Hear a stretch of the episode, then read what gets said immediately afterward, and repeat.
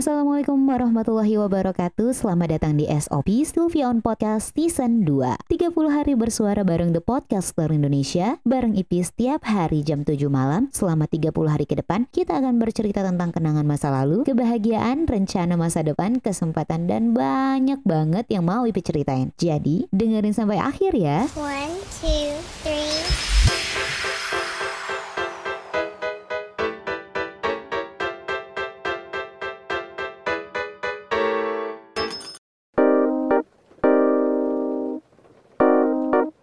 Teman-teman, balik lagi di S O P, semoga belum bosan ya, karena ini baru episode ketiga. Jadi hari ini Ipi mau bahas tentang sebuah keputusan. Wow, berat banget nih kayaknya.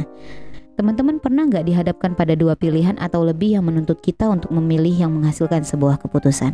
Pasti semua pernah merasakannya dan pasti semua pernah berada di situasi tersebut.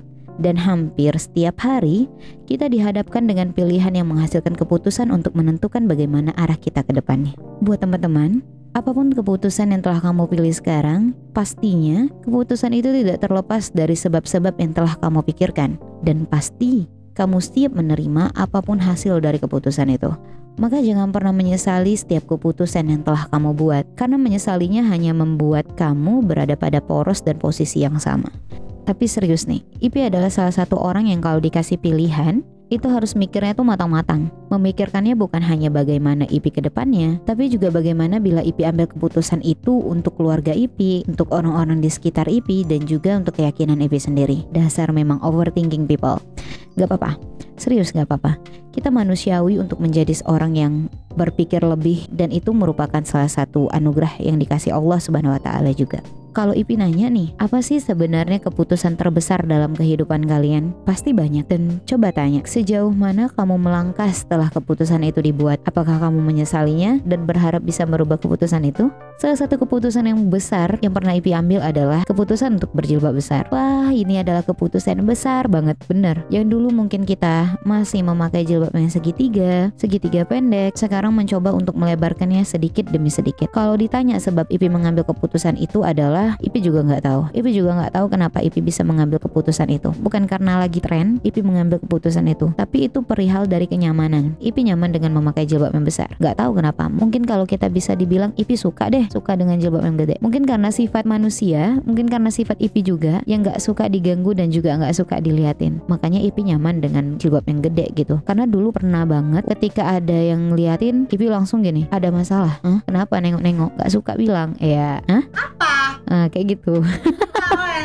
Gitu-gitu si Dita. Astagfirullahalazim. Kamu ini, hey, maaf ya teman-teman, itu tadi si Dita yang ganggu. Sana pergi sana. Kayak ngegas gitu. Jadi memang dasarnya Ipi gak suka diliatin gitu. Pernah di kampus, lagi di kantin, lagi ngobrol nih sama teman. Rupanya orang yang di depan Ipi itu ngefoto gitu, ngefoto Ipi sama teman Ipi. Dari mana Ipi bisa tahu kalau dia mau ngefoto itu? Karena flash handphonenya itu hidup. Ipi langsung mukul meja dan bilang, hehehe, sini sini H P kau. Iya, rasanya. Sini H P-mu, Ipi bilang. Apa yang kau lakuin? Sini sini, aku mau nengok. Doi langsung gelagapan. Ipi benar-benar marah di situ. Tapi untung ada teman Ipi yang langsung ambil alih. Jadi mungkin eh, salah satu sebab berjilbab besar adalah karena Ipi nggak suka diliatin, dan juga perintah dari Allah Subhanahu Wa Taala yang menyuruh perempuan untuk menjulurkan jilbab, menjulurkan kain dari kepalanya hingga menutupi dadanya. Dan alhamdulillah, insya Allah kita terjaga. Dan keputusan itu bukan nggak menghasilkan akibat yang besar, teman-teman. Akibatnya adalah alhamdulillahnya Ipi nyaman. Serius, alhamdulillah banyak sekali keberkahan yang telah Ipi dapatkan setelah memakai kayak jilbab yang gede. Tapi bukan berarti orang yang jilbab besar dan jilbab gede itu gak mempunyai ujian dan cobaan. Banyak banget cobaannya, ya Allah, serius. Mungkin salah satunya adalah tentang pekerjaan. Kalau ditanya sekarang kerjaan Ipi ini apa, Ipi akan bilang Ipi akan mempersiapkan diri untuk menjadi istri yang baik. Eh ya, enggak, enggak, enggak, bercanda.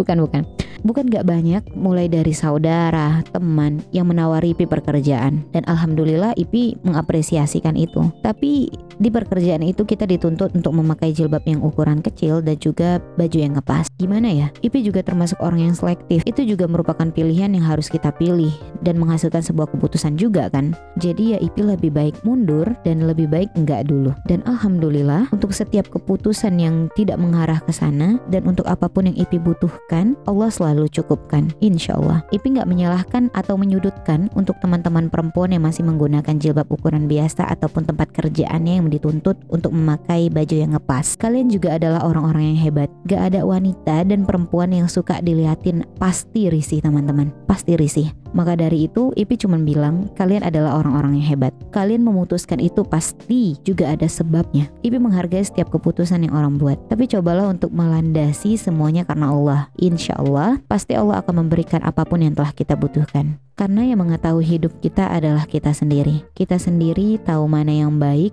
dan mana yang buruk untuk kita. Adapun pilihan-pilihan di depan kita, kita juga sendiri yang mengetahui apakah pilihan itu baik ataupun buruk untuk kita. Jadi pastikan setiap keputusanmu adalah keputusan yang membuat kamu bahagia. Ipi izin pamit. Wassalamualaikum warahmatullahi wabarakatuh.